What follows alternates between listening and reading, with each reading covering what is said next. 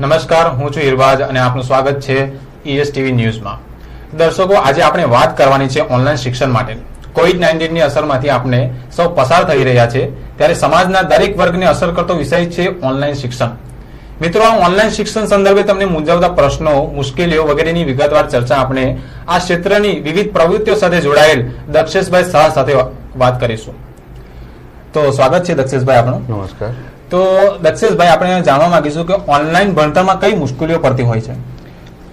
Online ભણતરનો મુખ્ય હેતુ એવો છે સરકારનો કે આપણે જે આધુનિકતાના રસ્તે જઈ રહ્યા છે, એમાં મોબાઈલ નેટવર્કનો ઉપયોગ કરીને વિદ્યાર્થીઓ જે ઘરે બેસી રહે છે, જે એમનો સમય બગડે છે, એ સમય બચાવી અને આ વર્ષ એમનું બગડે ના, એમને ભણતર આપવું તેવું ભણતરમાં એમનું સતત ભણતર ચાલુ રહેવું જોઈએ.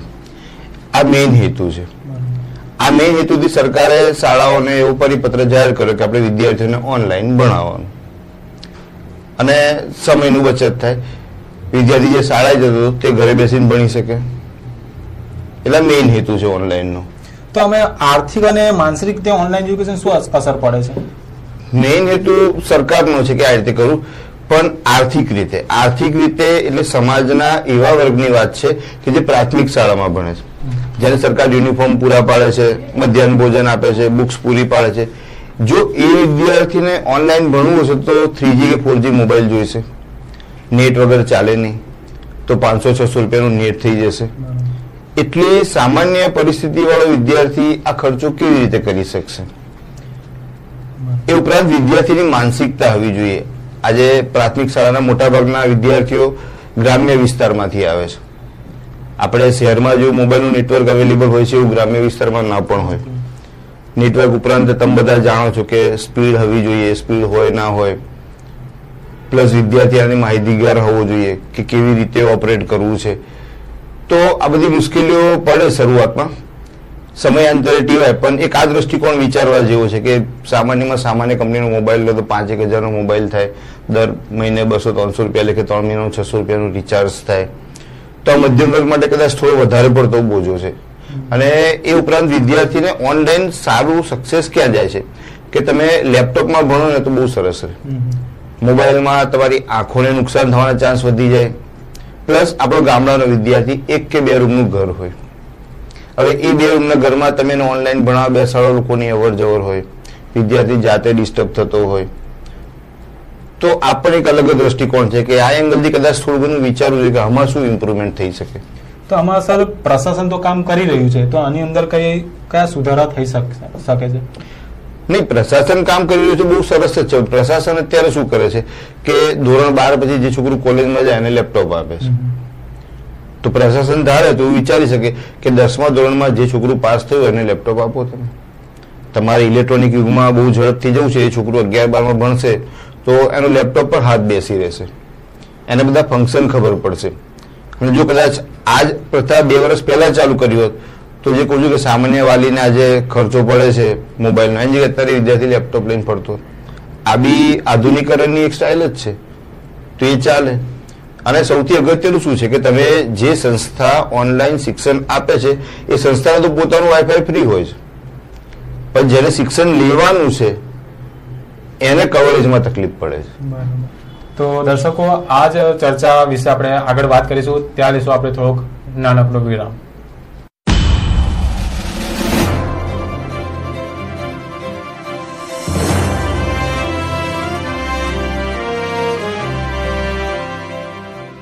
તો ફરીથી સ્વાગત છે આપનું ઈએસ ટીવી ન્યૂઝમાં. તો આપણે જે ચર્ચા ચાલતી હતી ઓનલાઈન એજ્યુકેશન વિશે, તો એ ચર્ચા આપણે કન્ટિન્યુ કરીશું. તો સર આ જે શિક્ષણ આપતી સંસ્થા છે એ ઓનલાઈન એજ્યુકેશનમાં જે વિદ્યાર્થીઓને શું તકલીફ પડે છે?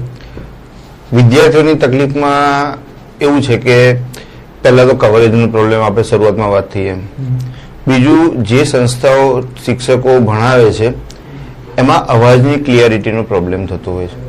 શિક્ષક બોલે કંઈ વિદ્યાર્થીને થોડું નેટવર્કના હિસાબે આગળ પાછળ સમજાય. ક્યારેક એવું બને કે શિક્ષકને જે એક્સપ્લેનેશન કરવું હોય એ એમના કેમેરામાં ઇનફ ના આવતું હોય. તો એ પણ ડિસ્ટર્બન્સ ન રહે. બીજું વિદ્યાર્થીને કશું પૂછવું છે? તમે ચાલુ ક્લાસે પૂછો તો વિદ્યાર્થી આગળ ઊંચી કરે ટીચર એને કે હા ભાઈ બોલ શું તકલીફ છે? આમાં કેવી રીતે શક્ય છે? અને કદાચ માનો કે એક સામે બધા જ વિદ્યાર્થીઓ આગળ ઊંચી કરીએ તો ભણવાનું તો સાઈડ પર રહી જશે તો કંઈક નવું થશે પાછું. તો એ બી તકલીફ. બીજું કેલ્ક્યુલેટિવ સબ્જેક્ટ તમે અપર સ્ટાન્ડર્ડમાં જુઓ તો એકાઉન્ટ સ્ટેટ મેથ્સ આ બધા. આમાં દાખલા ગણવામાં જે ટીચર જોડે જે લેવલ હોય છે, એ નાનું પડે છે. એટલા મોટા સમ તમે એક કે બે વખત એક્સપ્લેન કરો. અને એક વખત એક્સપ્લેન કરે વિદ્યાર્થીની મગજમાં ઉતરી જાય, એવા બહુ ઓછા વિદ્યાર્થીઓ છે. એમને તમારે એક કે બે વખત સમજાવવું પડે. એને શાંતિથી કહેવું પડે.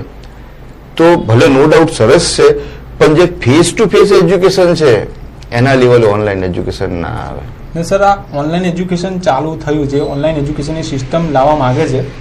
આની અંદર વાલીઓને ઘણી તકલીફ પડે એવું લાગે છે.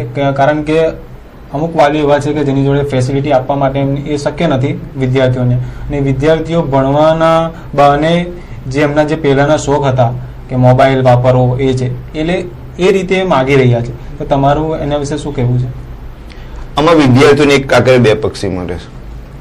ભણવાનું ભણવાનું થાય, મોબાઈલનો મોબાઈલ વાપરવા મળે.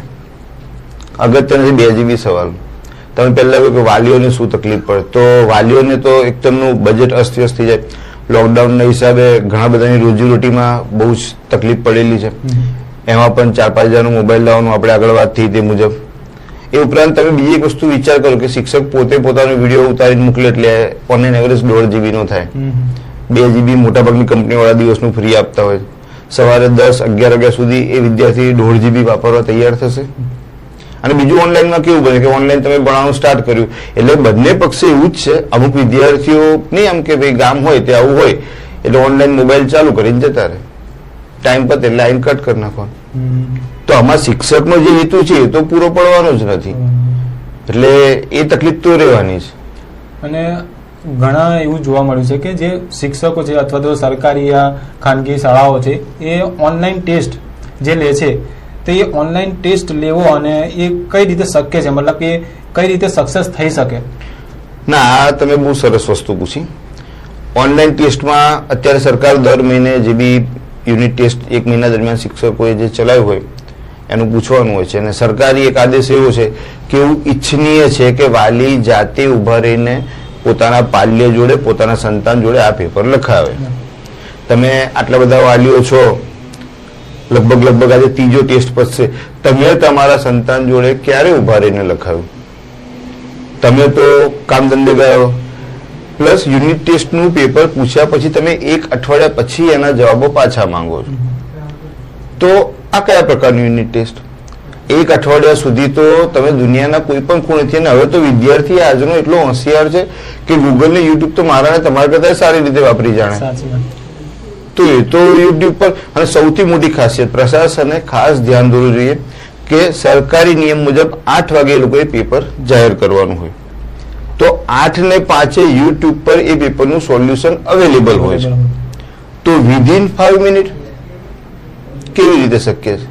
મે બી કદાચ કરપ્શનનો કિસ્સો હોય. ક્યારેક ક્યારેક તો આગળ દિવસ સાંજે યુટ્યુબ પર અવેલેબલ હોય છે. અને વિદ્યાર્થી એટલો હોશિયાર થઈ ગયા છે કશું વાંધો નહીં સાહેબ મારા પૂરા માર્ક્સ છે. કેવી રીતે? યુટ્યુબ પર અવેલેબલ છે.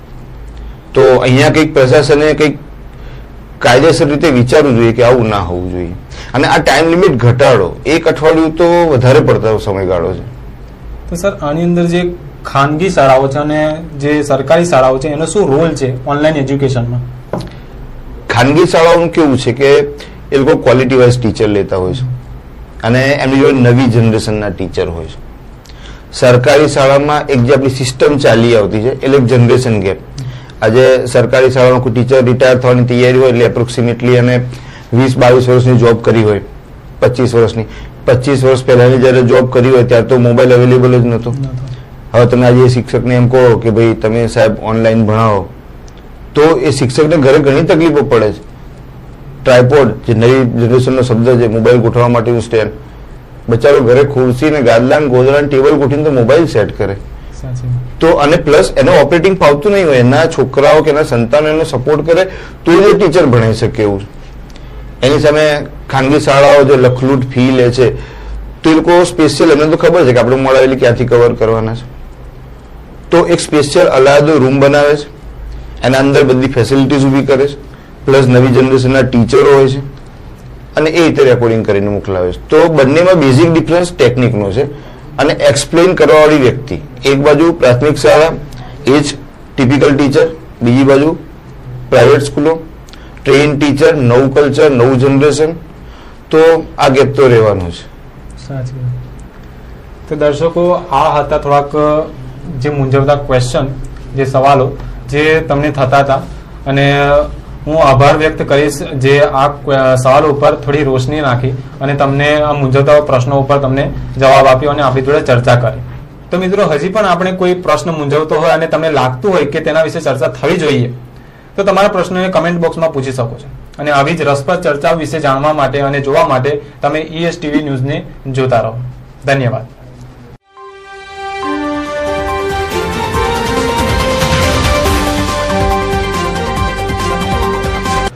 નમસ્કાર દર્શક મિત્રો. હું દક્ષેશ શાહ. આપણે હમણાં વાત કરી ઓનલાઈન શિક્ષણ વિશે. તો ઈએસ ટીવીના માધ્યમથી હું તમને એવું કહેવા માગું છું કે તમારે શું ધ્યાન રાખવું જોઈએ? એક વિદ્યાર્થી તરીકે, એક વાલી તરીકે. તો મિત્રો, પહેલાં જેને ભણવાનું છે તે વિદ્યાર્થીની વાત.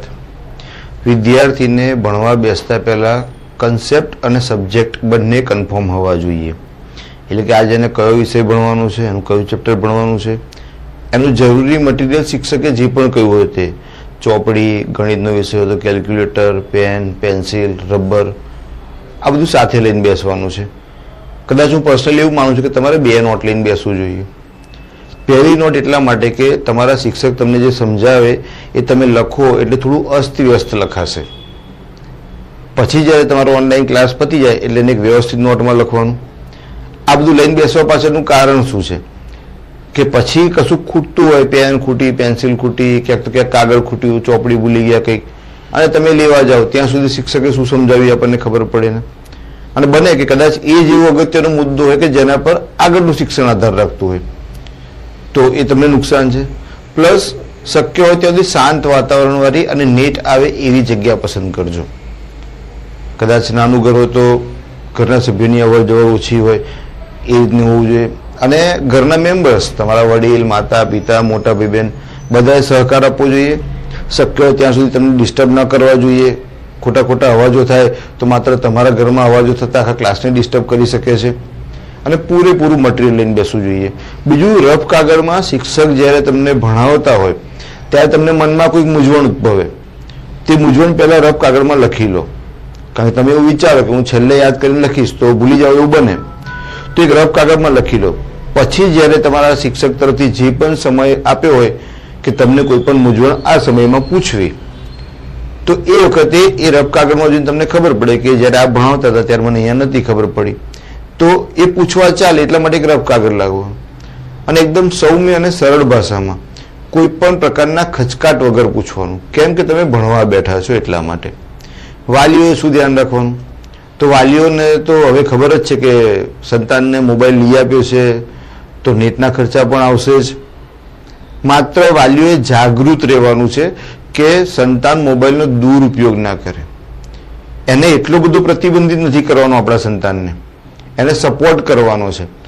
પણ ક્યારેક કોન્ફિડન્સ અને ઓવર કોન્ફિડન્સ વચ્ચે એટલી પાતળી લાઈન હોય છે કે બાળક ક્યારે પાર કરી જાય ખબર ના પડે. આપણે એનો કોન્ફિડન્સ વધે એવા પ્રયત્ન કરવાના છે, પણ એ કોન્ફિડન્સ વધતો વધતો ઓવર કોન્ફિડન્સ ના થઈ જવો જોઈએ. એટલે કે બાળક જે સમજવાની એની આ ઉંમર નથી, એવું જોતો ના થઈ જવું જોઈએ. તો વાલીઓ આટલું પણ ધ્યાન રાખજો. બીજી એક વાત, કે આટલું સાંભળ્યા પછી વાલી હો, શિક્ષક હો, તમે વિદ્યાર્થી હો, તમને કંઈ બીજો એવો સવાલ હોય, કે જે તમે ક્યાંય વ્યક્ત ના કરી શકતા હો ભણતરલક્ષી તો અમારી ચેનલને તમે પૂછી શકો છો. આવતા એપિસોડમાં એમનો પણ જવાબ આપવામાં આવશે. એ ઉપરાંત ઘણી એવી મુશ્કેલીઓ છે કે જે તમને ખબર હોય, મને નથી ને મેં ના વર્ણન કર્યું હોય. તો મુશ્કેલીઓનું શું કરવું તો એ મુશ્કેલીઓ પણ તમે સવાલ રૂપે પૂછશો ચેટ બોક્સમાં તો મેલ પણ કરી શકો છો તમે. તો આવતી આવતા એપિસોડમાં એનો પણ જવાબ આપવામાં આવશે. પણ અમારો એક જ ધ્યેય છે કે તમે ભારતના ભાવિ નાગરિક છો. સક્ષમ થઈને ભણો, તંદુરસ્ત થઈને ભણો. અને આ પરિસ્થિતિમાં ભણતરની સાથે સાથે તંદુરસ્તીનો પણ ખ્યાલ રાખશો. નમસ્કાર.